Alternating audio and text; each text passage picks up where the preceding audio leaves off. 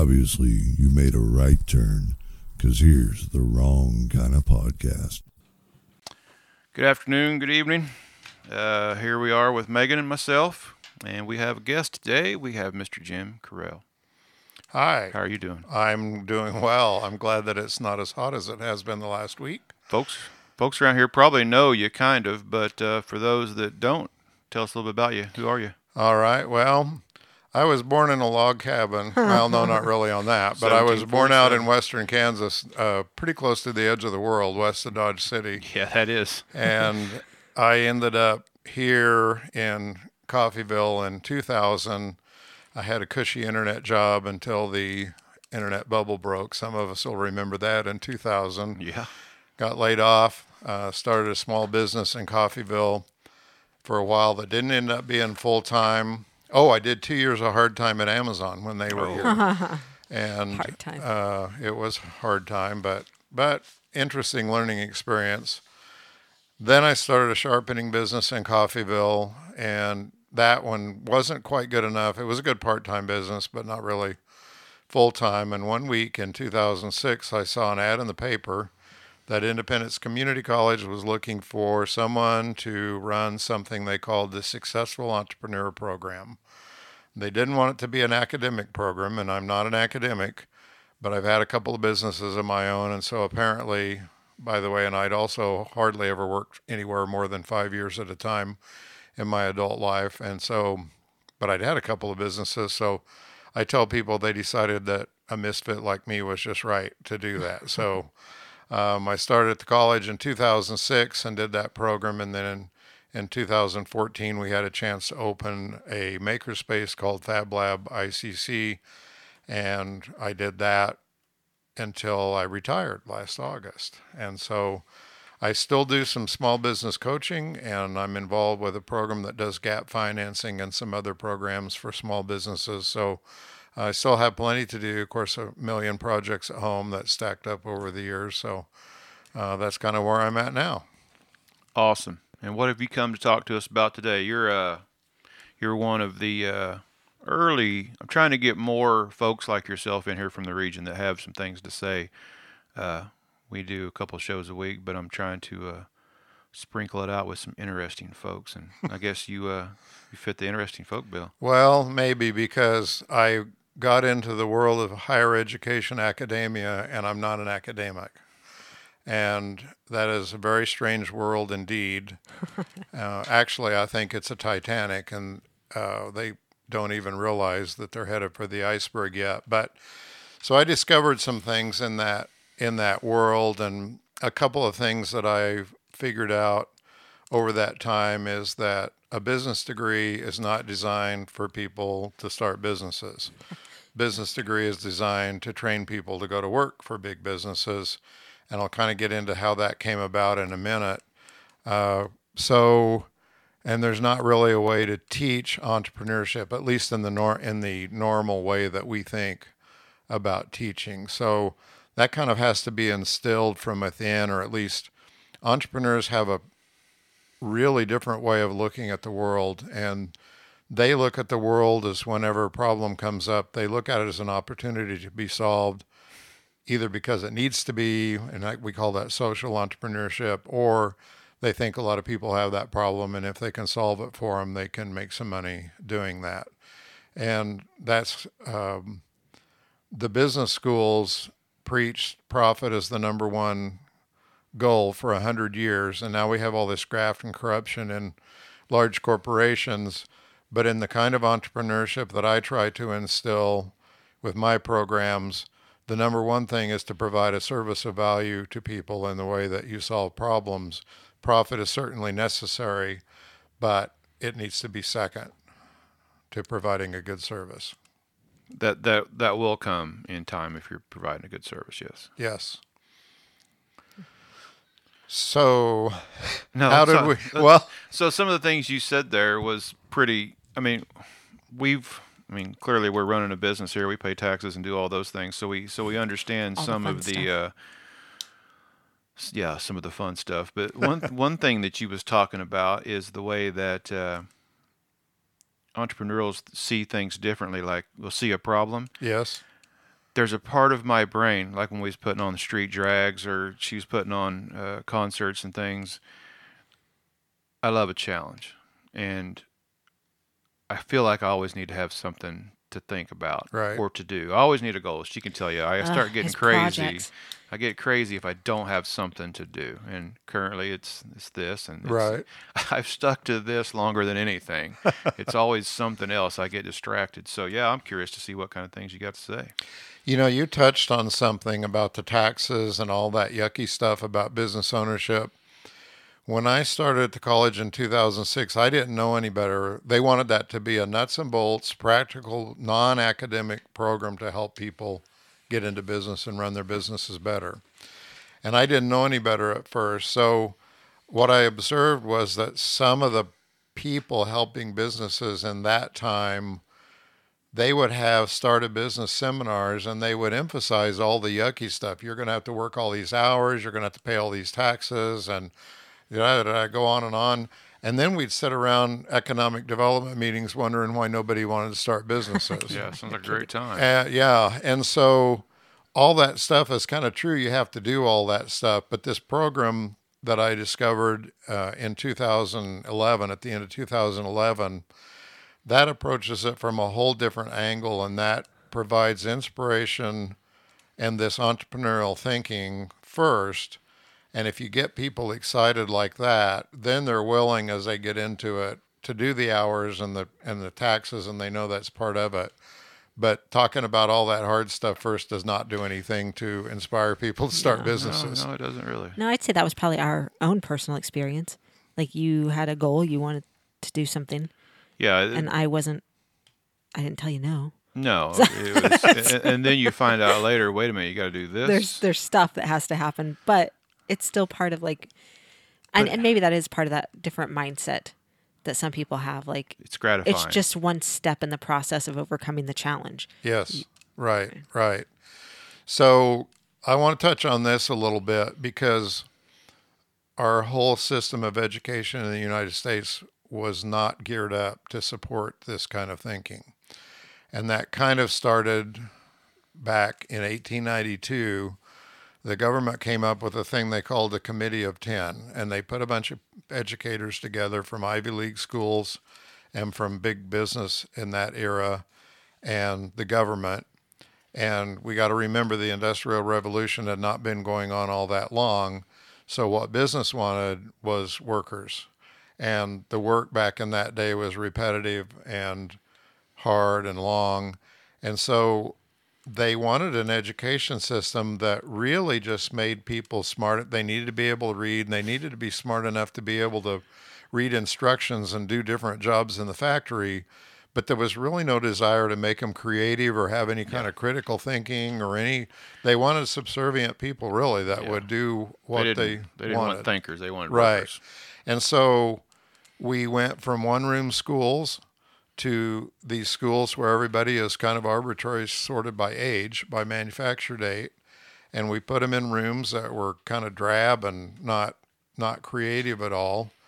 And for all that time up through the 80s, we pretty much just trained them to go to work in factories. By the way, we used bells and buzzers in the schools too to simulate what they were going to be driven by when they went to the factory. So it got them used to running their day by bells and whistles. My uh, days ran by bells and whistles. So, and, you know, in 1892, I think the country was still recovering from the Civil War. And so it wasn't so easy to make a living, maybe. And through the early 1900s, uh, it kind of worked out okay. And even through, you know, then we had the Depression and then World War II. And even after World War II, the predominant thinking was that big business and the government was going to take care of everybody, you know, for until they but died basically. And so you had the pensions and all that. Um, but that began to change in the 80s because one, the Soviet Union uh, toppled, and and now entrepreneurs in other parts of the world wanted part of the American market. And then, of course, the internet came along later, and that kind of changed everything. So, but our education system hasn't been so fast to change. So, by and large, um, and I don't have any kids in school, but by and large, the kids that I saw at the Fab Lab, we did a lot of youth programs at the Fab Lab with uh, middle school kids. And one of the first things that we'd always have to do when kids came in is get them over their fear of failure and get them over the idea that there's not one right answer for everything and that they need to wait for the teacher to get the answer. And so I saw that clear up through, you know, the last few years. And if we could give all these kids this entrepreneurial thinking, that would kind of help bring out some of that creativity that tends to get driven down inside you when you're told that there's only one answer to everything and you need to wait for the teacher to try anything new. From uh, my perspective, I'm 51, so I think I'm a really good explana- example of Gen X. We uh, were told you were going to be a failure if you didn't go to college. Like, Right, just plain right. and simple. oh yeah. Just a couple of days ago, I was talking to a, uh guy, and uh, we were talking about he was going back to St. Louis to uh, work the family business, and he was talking about some union labor that worked for his family business, and he was talking about how much money they made an hour. He goes, "Well, that's a pretty good job for not having a college degree," and I thought, that's kind of the hell are you saying that? I mean. They got a lot of education. That doesn't mean they're stupid. No, but that, that's how it come across, Yeah. you know. And I thought, well, hell, okay. I guess you're going to make a great, uh, great business owner or something. I don't know. I just it hit me completely wrong because I am the guy he's talking about. You know, I don't have a college education, but I do okay. I mean, everybody seems to be happy around here. You know, it when people that's been so ingrained for so long that thing about going to college and Yep. it's very subtle in society and a lot of people don't even notice the messaging until you start paying attention and then it's starting to get a little bit better uh, and so maybe this would be a good time to work into my tale of two icebergs so right. in today's world visualize two icebergs they're right side by side on the left side the portion of the iceberg above the surface are young people, in some ways anybody, but young people who kind of have an idea what they want to do with their life. There's not that many. They're above the surface of the the surface of the water. But down below the surface of the water are just legions and legions of young people that don't have any idea what they want to do. And so we have them go talk to school cal- uh, counselors that might have a list of 100 or 150 careers, and we start trying to talk them into being this or being that. And still a lot going to college, right? yeah. It's subtle, if not anything else. And many of them aren't buying into it. Many of them aren't. Uh, many of them aren't particularly good students in this traditional way of one way of learning. And so we put them in programs like JAG-K, which is Jobs for America's Graduates. And notice the hit, notice the word jobs. The other thing that we don't ever do is talk to young people that they can have their own business. We almost never mention that to them. We're starting to a little bit now, but we've almost never. So we put them in these programs like JAG-K, and we say, "Well, you're in danger of flunking out of high school. What are we going to do? We, you better be ready to just settle for some job Yeah. the rest of your life." Um, so that's the iceberg on the left. Now, in the iceberg on the right, above the surface of the water, that's the college degrees and the training programs and the technical programs that we have today that are actually serving fairly well, maybe, the people at above the surface on in the left iceberg. But now below the water on the right hand iceberg is all the work in the world and all the companies in the world that need work done and there is no program. There is no training program for what they need done. And so what are they doing? They're saying we will train the right people. And many of them would say we're not getting the right people. But part of the reason is because our young people are not being inspired by school and they're not buying into the uh, many of them are not buying into the thing of college and the debt and all and all that stuff and they just want something else and they don't want to do repetitive work doing the same thing all day either. Um, many of them want to feel like they're making a difference and so that's just boy you couple that with the with the idea that i don't think the way that we've hired people in the united states or world for the last 40 years maybe it worked okay a few years ago, but I don't think it's very effective anymore. And so now we have this big disconnect, and we have companies that can't get workers and they can't figure out why. But to me, it's just because everything's still set up for that old system, and the new world is just not working that way. Where do you think they've all went? Because before the pandemic, uh, seemed like people had jobs, people were doing things. Now you can't find anybody to work. Where did those people go? I don't know for sure. I guess some of them are hanging out at home or hanging out in their parents' home. Um, in the cities, you see all these influencers, and so I suppose there's some of them make you know making a living doing stuff on the internet. Um, that's actually a good question. I don't know that I've seen any studies on They on where to- they're at. They had to go somewhere. I mean, we just didn't. I, I, I don't think they're at home making money like when I'm talking about off the government. 'cause I think all of those uh, spigots have been turned off. Pretty there's No, much. there's no more of that. I, I do think there is a whole new avenue to the internet. I mean, we're not Right, making a living right. off this, but we do Yeah, make a little bit of money yeah, to yeah. support our equipment and things. So, and we tell our kids all the time that the world is basically wide open. You can do anything you want. And it doesn't mean you have to go to college. No, and it doesn't mean Right. I actually have one daughter that I don't believe ever going to step in, foot into a college, and that's okay. I'm glad you think that because I think that's the, you know, and even back in the, even back in the Stone Ages in the in the 70s, my parents never really pressured me to go to college. It was like if you want to do that, that's fine. I worked in a lumberyard in, in high school, and I really liked that. And one time they said, "Do you want to try to find a lumberyard somewhere to?"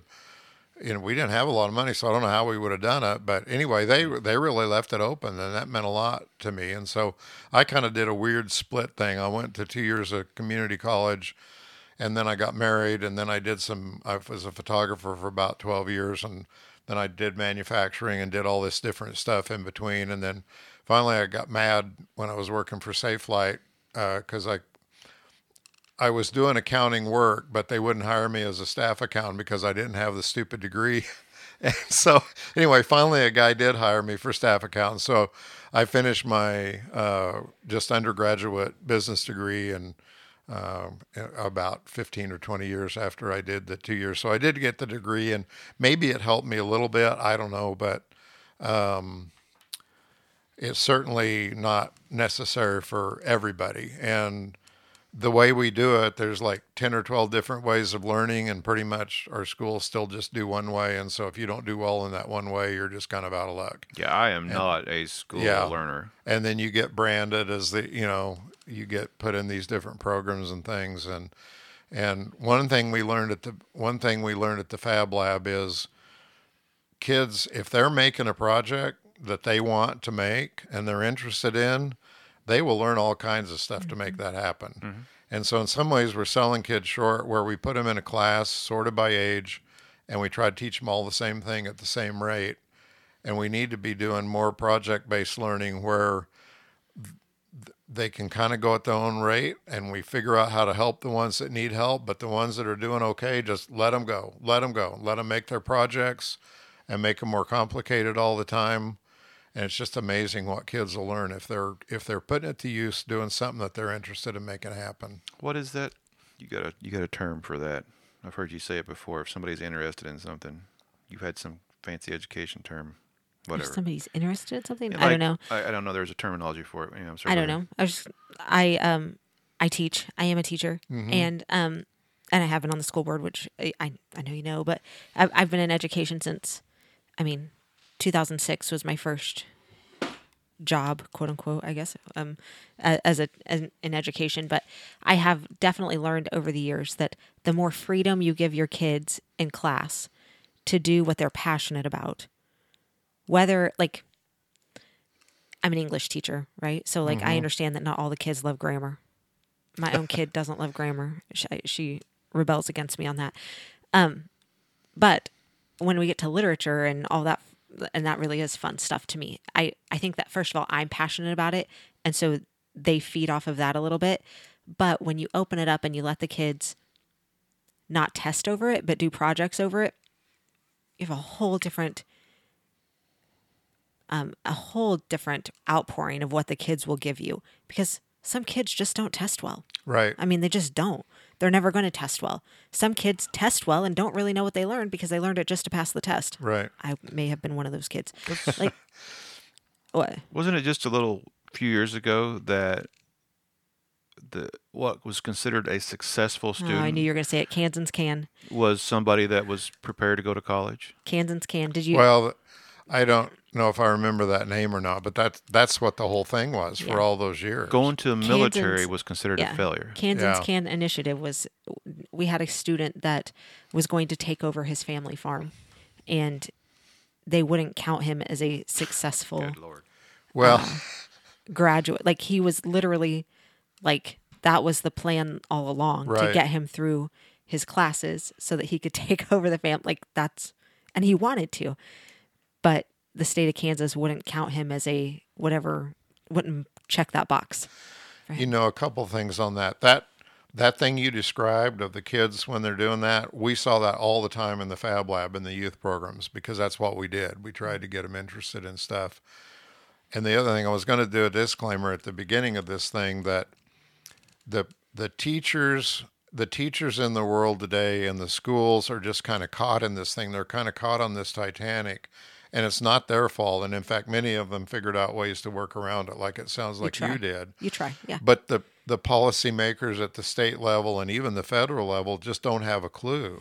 The Kansas Board of Regents doesn't have a clue, and all these standardized tests. There, maybe they were well intentioned, but and all this stuff, and I've run I've run into some of that, and it just is not being very effective. I understand their need for the standardized test as a way of making sure that people are teaching what they're supposed to be teaching, right? Like you want to make sure that your kids are getting the education that you are sending them to school for, but standardized tests are not Have you ever seen that meme? Uh, or it's probably like a comic from way back in the day, like all these animals standing in front of a tree, and the test is to climb the tree, and there's like a dog and an elephant and a Yes. goldfish, and like they're not going to climb the same tree. I mean, No. Is the test to see if the uh, administration is doing their job, as as opposed to a test of the kid whether or not he's actually a, the definition of smart or Well, intelligent? at one know? point they were talking about using those standardized tests to um, even base teacher pay on. I know that that was There you go. way shot down quickly, but that was a conversation just a few years ago, and I'm sure it's been numerous. But and those are stressful tests. Nothing like Oh yeah. getting your setting your kids up for a week of intense anxiety and I don't know exactly what the answer is because everybody needs to be able to read and they need to be able to write so that people can understand what they're doing and they won't sound like an idiot. So you, you have to figure out a way to teach that stuff. But then beyond that, there ought to be a way to let these kids branch out a little bit. And, you know, the college degrees are full of stuff that you'll ne- basically you'll never use. So much. And the bi- you know, example business degrees. I've never ever. I've worked with a lot of entrepreneurs over the years, a lot in this area, and I've never ever heard ever any one of them talk about micro or macroeconomics. It's just not the way they think. You got people in a place and they've got some money and they've got problems that they need to be solved, and that's what they think about. Hmm. I don't know. There's lots of things I wish that I had been taught differently in school because the kid sitting next to me that everybody knew was going to go to college, right? I mean, he was just going to be somebody. And he's getting exactly the same education that I am. And everybody knew that I wasn't going to college. I was going to work for a living. You know, I was going to do something. I sure wish there was a way that they could, I don't know, which is really okay. heard some of us this way and heard some of Right. us this way a little bit, you know? Right. You start freaking people out though when you say things like that, and they start start thinking of like Japan I don't back know. in the Really? Did people freak out about that? I bet if my parents would have thought, well, he's going to get something that makes more sense for him, he really doesn't need to know algebra and trigonometry and all these things because I'm telling you right now, I'm 51. I, I can't tell you if I've used it in the last month. Maybe I don't even know what I'm doing, but anyway, I don't know. Go ahead, Jim. We, we Well, digress. I was going to say, um, you know, again, back in the Stone Ages in the second grade, for me, I can remember a teacher because I think Gemini, the rocket program, the space program was happening then. And so us kids were seeing, you know, we were seeing these rockets go off and, and you could buy kits of stuff about that. And I remember I told my second grade teacher one, one day, I want to build a rocket. And so she let me pull out a class, and you know we had encyclopedias. Remember those things? we had encyclopedias back then. And so I spent a couple of days, and I finally figured out that I couldn't probably wasn't going to be able to figure out how to build a rocket, but you know, she let me do that, and that looking back on that, that was pretty revolutionary. Yeah. I think. But it also, you realized you didn't know how to do it, but you figured out what you didn't know. Yeah. So then you could go figure it out. And I got a set of encyclopedias up there if you ever need to use them. I think they're from like 64, but you know. That's really funny that you share that story. The teacher that made me want to be a teacher was the teacher that let me get done with everything. I was that kid, right? Like I Yeah. was done with everything way too soon and just sitting there twiddling my thumbs. Nerd. She let me create my own books. Like Oh wow. like I wrote them and then she showed me how to like sew them together on the ends and like literally how to make an entire like book. And she had like this whole- just all these things. Like I was the kid doing that, but there was another kid over here that was working on art stuff and creating just amazing things. And that was in third grade. Mm-hmm. Like, and that's the teacher that I was like, I want to be a teacher because she's I Like- think I've just realized that my wife and I are the perfect example of the two people I was talking about. This is the most organized. She's got some kind of book What? that she writes everything in. She knows what's going on. it's called an agenda. six months from now. and I keep all this in my brain and kind of Right. halfway remember it and put it in my phone. I think I'm starting to get. I think I'm. I think we're cyborgs already because we're we're attached to this phone. But me and her, that's that's that's pretty good because when we put on events, we're we have our roles. We know I- our roles. Yeah, It's okay. I, I'm definitely the. Uh, I'm the grunt. It's okay. Mm-hmm. I mean, we need grunts in the world, and she's the one that's calling places and doing things. Well, we wanted to. I met her, and she kind of lit an entrepreneurial fire in me. I wanted to open up a gun store, right? And I was talking to her about it, and next thing I know, she's like, "Hey, you need to fill these forms out." What? you know, she had went to the ATF. She's like, "Yeah, you need to do this." Okay, and the next thing I know, we have a gun store. We have a license. We can sell guns legally. Every stupid idea that I've had, somehow or another, she gets up with the paperwork. So that's kind of what I was talking about. And I wish we could teach more people that. Find you a smart wife, kids, or a husband, whatever. Well, I've got one. We actually we complement each other pretty well. Um, so sidebar, I always mm-hmm. thought if I had Isham hardware, the first thing I'd do is get a gunsmith back in there and get guns in there like they had in 1892. You're looking to make money then, because that is Well, that is successful. I You mean, man, that would really play. That would really play on that whole tradition, and if if I know that it's for sale, it's been for sale for years, correct? We ain't gonna get into all the reasons why I, I could never buy it. But if somebody was to have an FFL, which is a federal firearms license, and have a gunsmith in the back, that part of it would probably support most of it. the rest of it. I mean, you got to know your audience. We're Yeah. here in the middle of the country, and this is, you know, God's guns and America. you know. Right. That's that's a smart. That would be a very smart deal you'd do there. I expect you to open that soon. well, I'm supposed to be retired. That's the only problem. supposed to be retired. He says. so i so maybe we'll transition into this i think that there's a way that we ought to be having every high school kid in america really go through this program that i discovered in 2011 and give them a little bit of entrepreneurial mindset. And for some of them especially coupled with some activities some um, we sponsor a thing called Youth Entrepreneurship Challenge, which is basically a business challenge for uh, teenage kids, and it's just amazing to see the businesses they come up with. But um, so I mentioned a while ago, you can't you can't really teach entrepreneurship, or at least that mindset. You can't really t- teach the mindset, and you can't really ask a entrepreneur how they think. They can't explain it. It's tacit knowledge. They can't explain it. It's like if you ask somebody how to do something really complicated that they've learned to do, it's really hard to. It's very Hard. It's really hard to write out like directions and all that stuff. So, what this guy that started this program found was, and, and by the way, he doesn't have a college degree either, but he started out cleaning gutters for people be, because that's the only thing he knew how to do.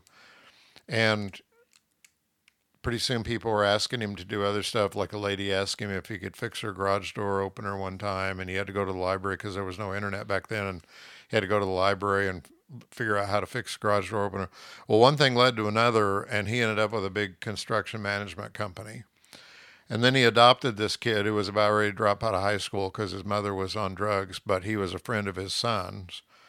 And he didn't know what to do with him exactly. So he, um, he kind of helped him start a construction site cleaning business because we all know contractors don't like to clean up after themselves, right? Okay. And so this kid would go, he's 16, and they went to a garage sale and they bought some stuff for him, you know, vacuum, mops, brooms, all the stuff you need to clean up a construction site.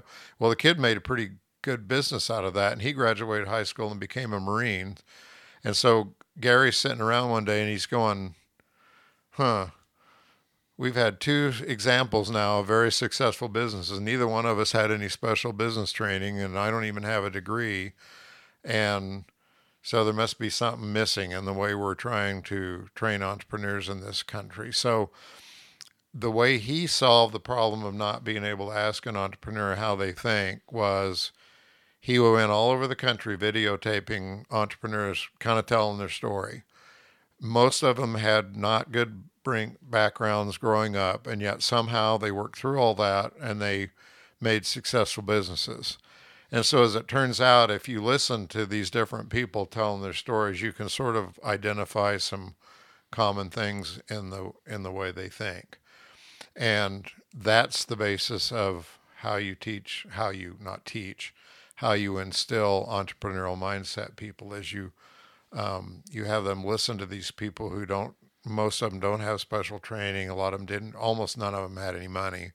Um, by the way do you know that 98% of the fortune 500 businesses a few years ago started with $10000 or less? So that's another myth in the united states that you have to have this big venture capital and a big business plan and all that to start a business and that's just not the way it's done. You guys have seen that just hardly anybody starts that way Yeah, the uh, business plan is is pretty daunting too for somebody like me. Right. That I see that as, you know, oh heck, I don't know where to begin. I was glad to see that there's some resources here in town because I got some things I still want to do, and everybody wants that business plan like you're talking about. They want to know what you're going to do. Well, the banks are going to do it. So we simplify, or in my work, I simplify it quite a bit, and I I call it a narrative. Somehow, you need to get it across what you're what you're trying to do, and especially what problem you're trying to solve, and then. Um, if you can, I've got a spreadsheet form. Basically,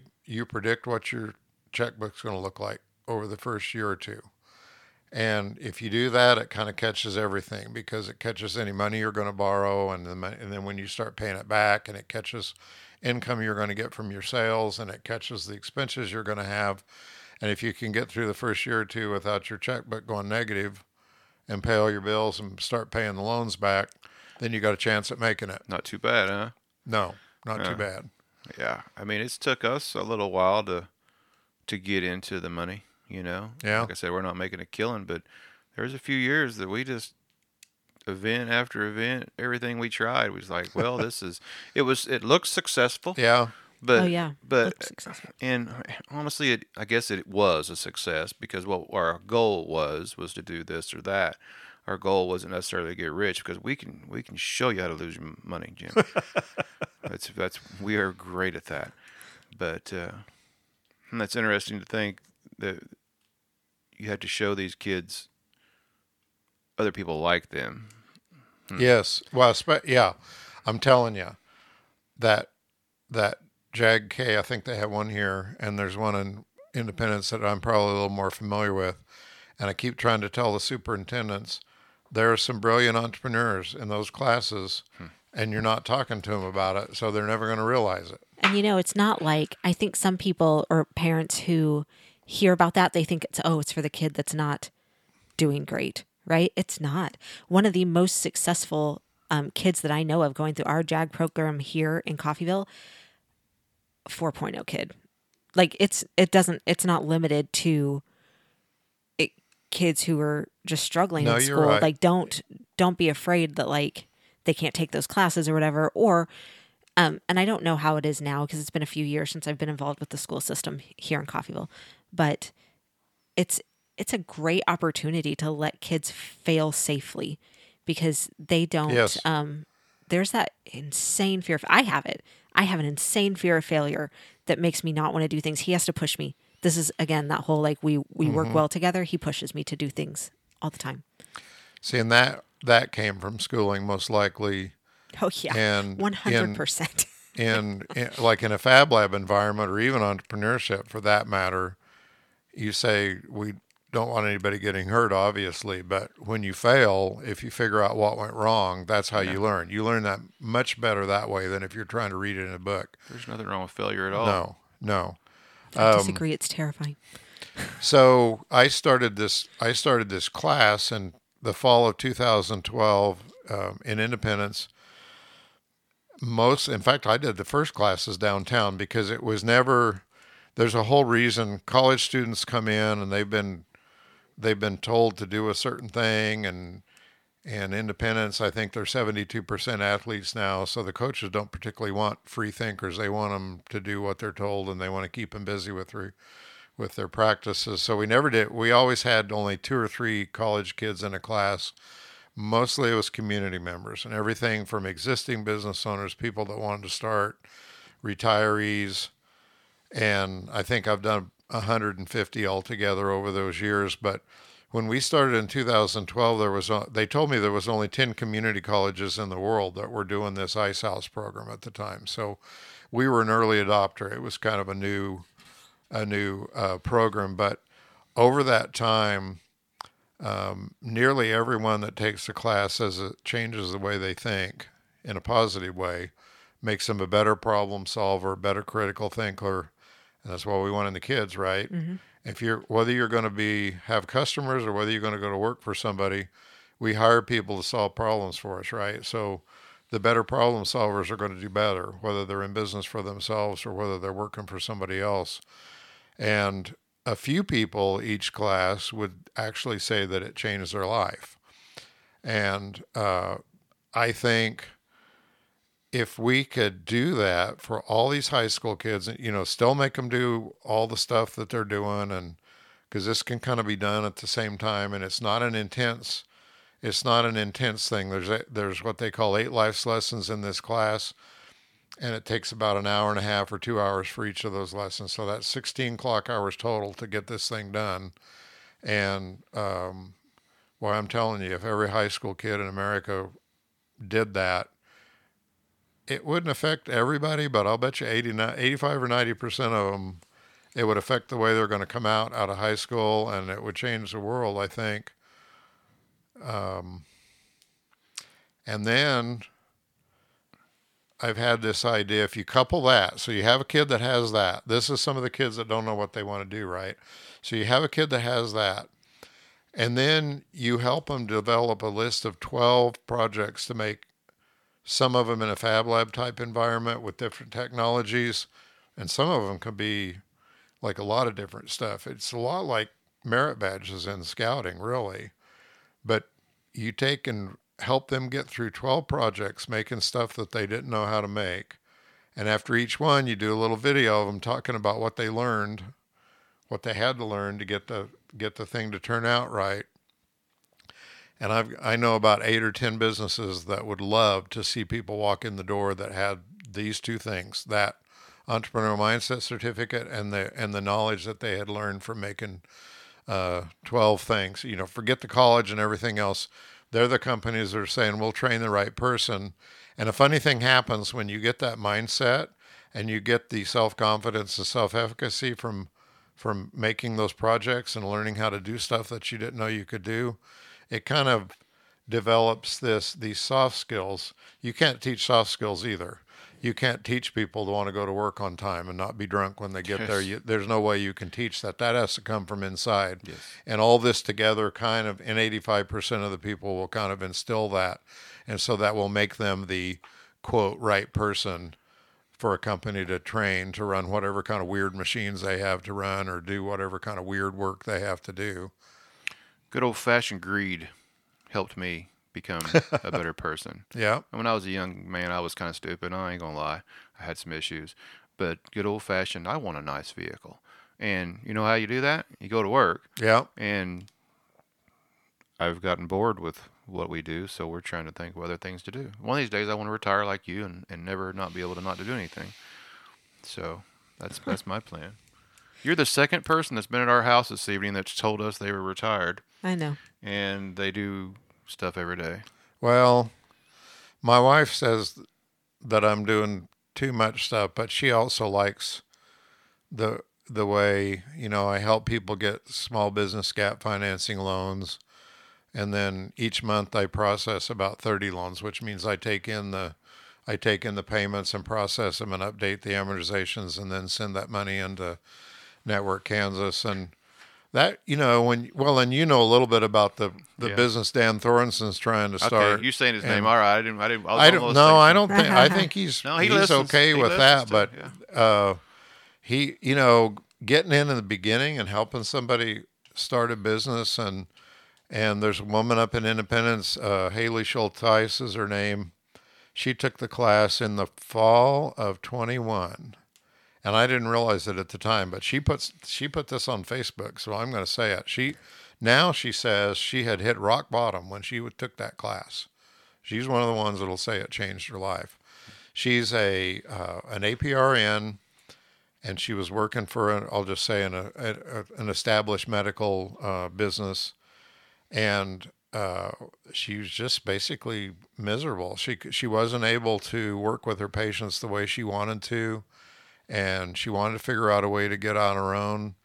And you know what? She took that class and she figured out a way to get on her own, and now she she owns and operates. She calls it Brio Med Spa and Wellness in Independence, Oh, that and she is just on cloud nine right now, and um, so that's pretty that's pretty satisfying to be you know be part of that, and that's that's more dramatic than most, I guess, but uh, being able to I- I do I do business coaching a different way too because I don't ever try to tell people what to do like some coaches or some advisors do. I, I just kind of talk things out with them and try to help lead them to their own decisions. And I tell a lot of stories. I might say, "Well, I knew this person who did something similar to what you're talking about.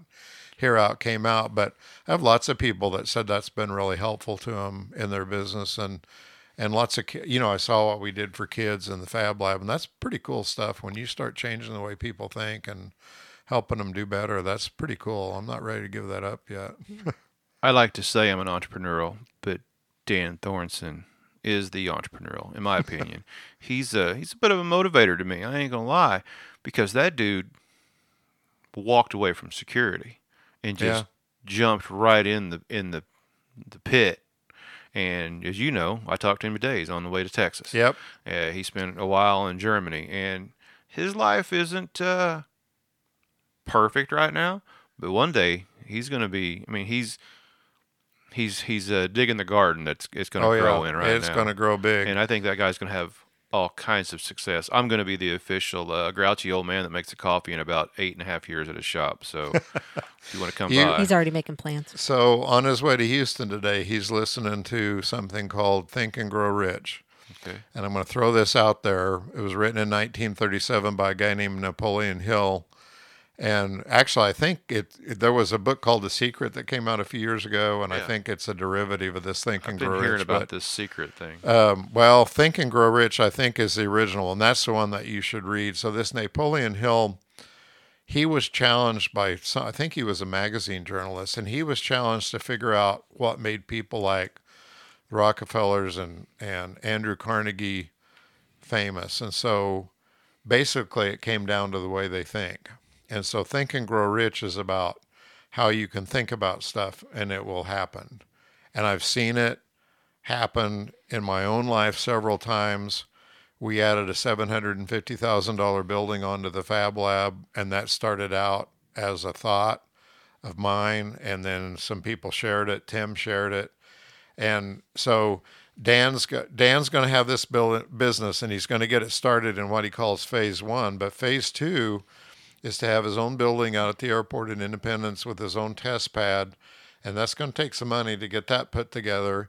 And I said, You read this book and you just start thinking about it and don't worry about where the money's going to come from for right now. because it will come. And I think he'd read The Secret. So he told me he was going to listen to that on the way down to Houston this week. But I have no doubt it'll all come together. Do you think that's part of it? The you think about it, you think about it. We talk. You you came in talking about this problem solving mentality that kind of comes with this. That when you start thinking about it, you start just like every problem that you would run into, your brain just starts thinking about like, well, that could be fixed. Yes. Like you start trying to Yes. process. That is the problem Yes. solving piece of it, and you worry about all the rest of it as it comes. But yep. you Yep. walk yourself through and the problem that's one of the yourself. traits of entrepreneurs. I don't want to know everything now. I want to know stuff as I need to know it. I don't want to. I don't want to get a degree, and I don't want you to try to tell me everything that I ever might need to know. And with the internet now, we don't need to worry about knowing everything up front, right? We can learn it as Yeah. we need to go.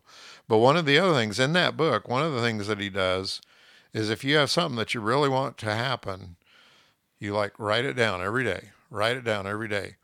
And if and if you're doing that and you're thinking it about a lot, pretty soon it starts to change your behavior a little bit. And it has to do with the problems that you encounter and it just that's what you're thinking about. And so that's part of what makes it come about. But it's it's weird and I don't I don't think the kids are not really picking that up in the schooling that we give them either. Um, they they sometimes I think they tend to think life is a lottery and some people are just lucky and some people aren't. But this right here, this entrepreneurship class demonstrates, um, in fact, the very first of the eight life's lessons is, Just the book I have over here. yep, it is. Sweet. It is choice. And the whole theme of that first lesson is that it's your choices in life that control the outcome, not your circumstances. And what could be a better message than that no matter really what you're doing. anybody? Yeah. because people people demonstrate it all the time. All kinds of horrible things happen to them. They have horrible upbringings, and yet they get through it somehow. Some people do, and some people don't. I'm just going to read through the others. Uh, uh, lesson two is opportunity, and that's kind of about uh, taking problems and looking at them as opportunities. Three is about action, and that's kind of about ideas are just ideas until you take action. So you need to figure out how to take action and get going on something. And there is a lesson on knowledge. And so we have to be careful because just because we say that everybody doesn't need college does not mean that everybody doesn't need to be ready to learn. You have to be ready to learn what you need to know, and you have to face the fact that you're going to have to be a lifelong learner. But there's lots of ways to learn things, fortunately, now without having to go to school for them all.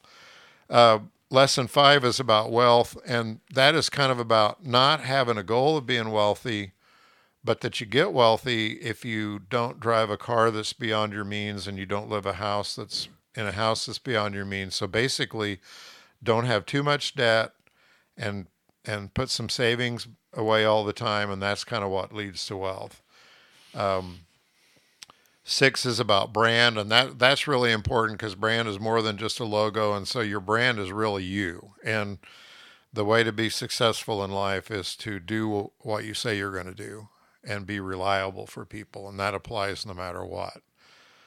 Uh, community is lesson seven, and uh, that's kind of about having a community, not exactly like minds, but having a community of people that are all looking at a at a positive future and not not dragging you down. So one of the entrepreneurs in here's name is Rodney Walker, and he was he was raised in 13 different foster homes in South Chicago, and his friends were not. I mean, they were in the drug thing and all that, and so finally he decided one time that it, that was not going to work. So he needed a different community. And he also, by the way, when he got involved in entrepreneurship in high school, and he won some money at an entrepreneurship competition, he says now that was one of the first times when I realized I probably really can make my own way and I don't mm-hmm. have to be dependent on everybody else to be able to make it. And lesson eight is persistence. And of course, we all know that you have to be persistent. And sometimes you have to draw the line and know when something's not going to work. But basically, you have to go through a lot of persistence. And that's a good message for everybody, too. Those last two are pretty important to me. They hit real hard on my radar because I try to surround myself with people that don't suck. You know what I mean? Right. Uh, well, Dan's a, is a good reason, uh, a good example of. Uh, he's a motivator to me. Mm-hmm. And then another friend of mine down the street here has a uh, internet kind of a business, and uh, he's a motivator to me. And I and I motivate him. I'll remind him, hey, you should be doing this, you know. And we kind of help each other. We we bounce off each other. And like I said, my wife, don't. You're not going to be successful. How, what's that saying? It's hard to soar like an eagle when you're surrounded by turkeys. Right. Yeah. Kind of like know, that. You can't you can't grow a garden in crap soil. and Wonder why you don't get any fruit. Mm-hmm. So So, uh, so I did that class mostly in person, uh, and I generally offered it two times a year. And actually, before Fab Lab, I did two uh, two semesters uh, down here in Coffeyville. And Marlon Thornburg was the guy they called VP or something of innovation. But anyway, we didn't really do we didn't really do it through them, but they let me have a room to use on the campus and so that was kind of cool. We had I had people say that's the first that's the first thing I can ever remember the two colleges working together on anything was them letting you do these two cla- two classes, and I would have done more of them, but then we started the Fab Lab that next year, and I just ran out of time. But so what I'm doing now that uh, and it's an experiment, you know, life's experiments, right? But I think it's going to be good. Um, not as good as the the in-person classes I would bring in local entrepreneurs. And what was really cool about that is they would tell their story. You could start to draw parallels with the entrepreneurs in the videos. And they don't all use the same words exactly, but you can kind of tell there's very similar ways that they think, the local ones to the ones they see in the videos. So I'm trying what I'm calling a one on one entrepreneurial mindset class, which still includes the videos. And then I go in and respond to, uh, after each of these lessons, the person has to go in and just write a short paragraph. That's the reason it'd be so easy for high school kids. You watch an hour hour video or an hour and a half video, and then you write a little paragraph about how did that change my thinking or what did I get out of that. And that's about it, plus a couple of other things. I go in and throw my two cents worth in in response, and um, and that's the class. And that way, if you do that, everybody can kind of be on their own schedule. So we work it out, let them start when they want to. Um, probably not going to let them have more than four months, but generally, one of the eight lessons every week or two is enough that you know people have an hour and a half or so over a week or two that they can they can get it done. I'm just having my first guy uh, finish.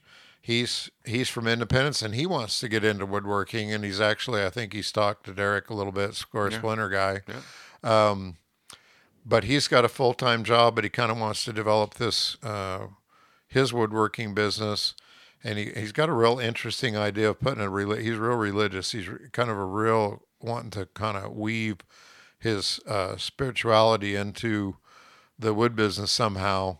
Uh, but he wrote a really good. He did well, and he and um, he's the first finisher, and he wrote a nice nice review or a nice survey of it that it that's real helped him get ready to you know and be ready to move forward. So, um, so we're going to do that since it's um, hard for me to have time, and it's hard to get people. It's harder and harder to get people to take. You know, if you did a ten or twelve week class, they got to show up uh, you know, every week in an evening, and and it, it's getting harder and harder. The pandemic, of course, screwed screwed that up totally, and so we're going to try this one on one thing. I can tell you, I'm going to have to keep my digital buggy whip uh, handy though, because people get busy. You know, a lot of these, most of these people will be adults, and they got families, and most of them got jobs, and so it's like, okay, okay, so. Get to work. So, you got anything?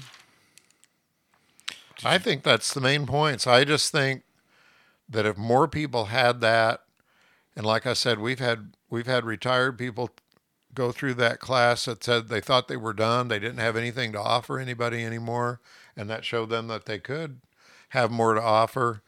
People who already have businesses have told us it's helped them, and especially people that um, are kind of wanting to start one. It's kind of a, it's not, it doesn't teach you any of the like accounting or or QuickBooks or any of that stuff. It's not a managerial type thing. It's really just to get your mindset on. And we talk a lot about how to validate your market. So how to how to figure out whether people want what you're trying to offer, without spending your whole life savings on it. Trying to figure out a way to start small enough that you can kind of figure out what people really want before you get into it. That is something I deal with right here. I need to figure out what my audience wants, Mm-hmm. but it also has to be what I want to provide too. Because if it's not what I want to do, it's not going to be worth anything. Right. But uh, I think Yeah, finding that Yeah. finding that balance. And so it's not being a sellout. Oh, you're selling out. No, I'm still doing what I want to do. But if your customers want red tomatoes and you're only growing yellow, maybe you should have a couple of reds laying there. You know, I'm going to hesitate to say this because I'm I do not want to be compared with a certain national politician Oh no. who likes Venn diagrams, but there's a Venn diagram around that you you know you don't necessarily get to do what you're passionate about. It has to be a value to somebody. Yeah. So if you if you're passionate about snowboarding, you might be able to make that work, but you better be good enough that people who have a need to watch good snowboarders are willing to pay for it. So mm-hmm. this Venn diagram is like what you're passionate about, maybe your knowledge, and then what people want. And where those three things overlap, if you if you get fortunate enough to find that or blessed enough to find that, that's pretty good because then you get to do something you like doing and you figured out a way to make it something people want. I always wanted to be a radio DJ, but I knew that it just that wasn't enough to do what I wanted to do. And I, I remember asking one time, "Hey, I'd be a give me a couple hours on Friday night," and they wouldn't do. it. I said, "I'd do it for free." So I just bought my own equipment and made my own radio Yeah, oh, show. there you go. I'll show them. That's you know, there's a lot of the technology that's a real pain, but that is pretty cool that you can do stuff and it doesn't cost a fortune to get set up to do it like it used to. It was a bit of a pain. I it was a lot of struggle, a lot of mistakes. If you go back and listen to the first twenty or thirty of these, man, I recommend you don't. They're bad. Yeah, but you've gotten to take that and kind of do what he does with it. You've helped others Yeah, with your knowledge of like yeah, I how to put it together, and We had that's at, always a cool experience too. at the Fab Lab, I was I was fortunate. We I had kind of full reign. We had our own financing. We weren't for for the first eight and a half years. We weren't. We had separate financing from the college, I guess, and so they paid our salaries, and we didn't have to pay any rent. But other than that, we were self sufficient. And I tried to make a little bit of money doing everything that we did in the Fab Lab, and so I had a lot of control over what we ended up buying. I had a chance to buy some video equipment one year that a church had bought nice, nice stuff like three cameras or two and and a and a, a video mixer. They don't call it mixer, video switch, I guess. But uh, so when we did these classes and had the entrepreneurs come in, we learned to film them with multiple cameras and and put mics on them and get good sound. And so I went through a learning curve. We tried to we tried to do the editing on on the fly because you you don't have time to sit down for five hours after it's over. But we learned to make pretty decent, you know, pretty not broadcast quality, but uh, the sound quality's good, and you can flip around and show who's talking. And but it was a pain to to figure it out. It's fun though. It's a, it's a, it's a fun pain because when you get done, dang, I accomplished something. Yep.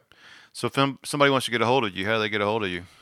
Well, I have a website, correllcoaching.com. That might be the easiest way for them to remember. I've I don't have a business Facebook page, but I I do have a Facebook page just under Jim Correll, and um, I like helping people with business ideas, and we have some resources uh, through this local thing called Montgomery County E Community, and so I'd love to hear from anybody who's wanting to do that, or may be interested in taking this class.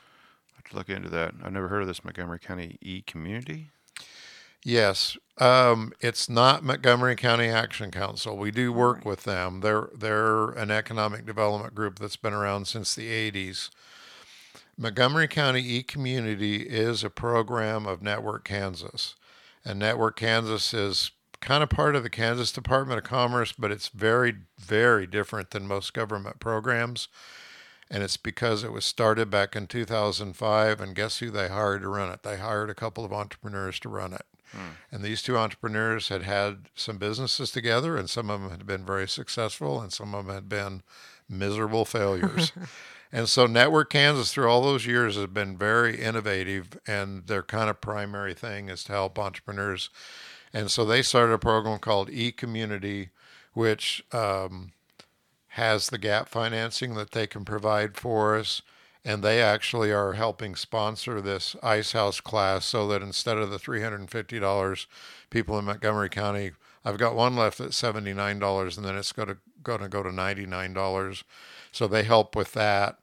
And um, I guess that's the main, that's the main thing on that. We, and that is facilitated, Montgomery County e-community is facilitated by a nonprofit corporation called Innovative Business Resource Center that we started in 2010. So IBRC is what they call the local sponsoring organization for this Montgomery County e-community. So it's very complicated, but we have business resources and good deal.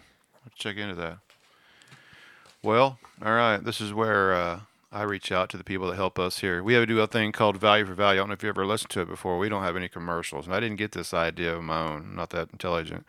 Uh, there's a guy that uh, basically invented the podcast, and what we do here is, if you find value in this, like if you're at home listening and you think you got any kind of value out of this, if it's a dollar or a hundred dollars, I'm sure it's a hundred dollars. Yeah, you can go to our website wkopodcast.com and uh, there's a if you click on the producer tab you can see all the people that have donated that are currently donating.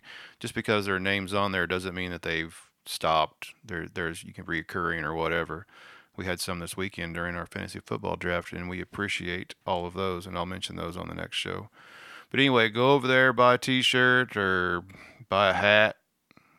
I'm to work on some new stuff. I didn't get that email today. Oh. i hate email jim. It's just not really my thing.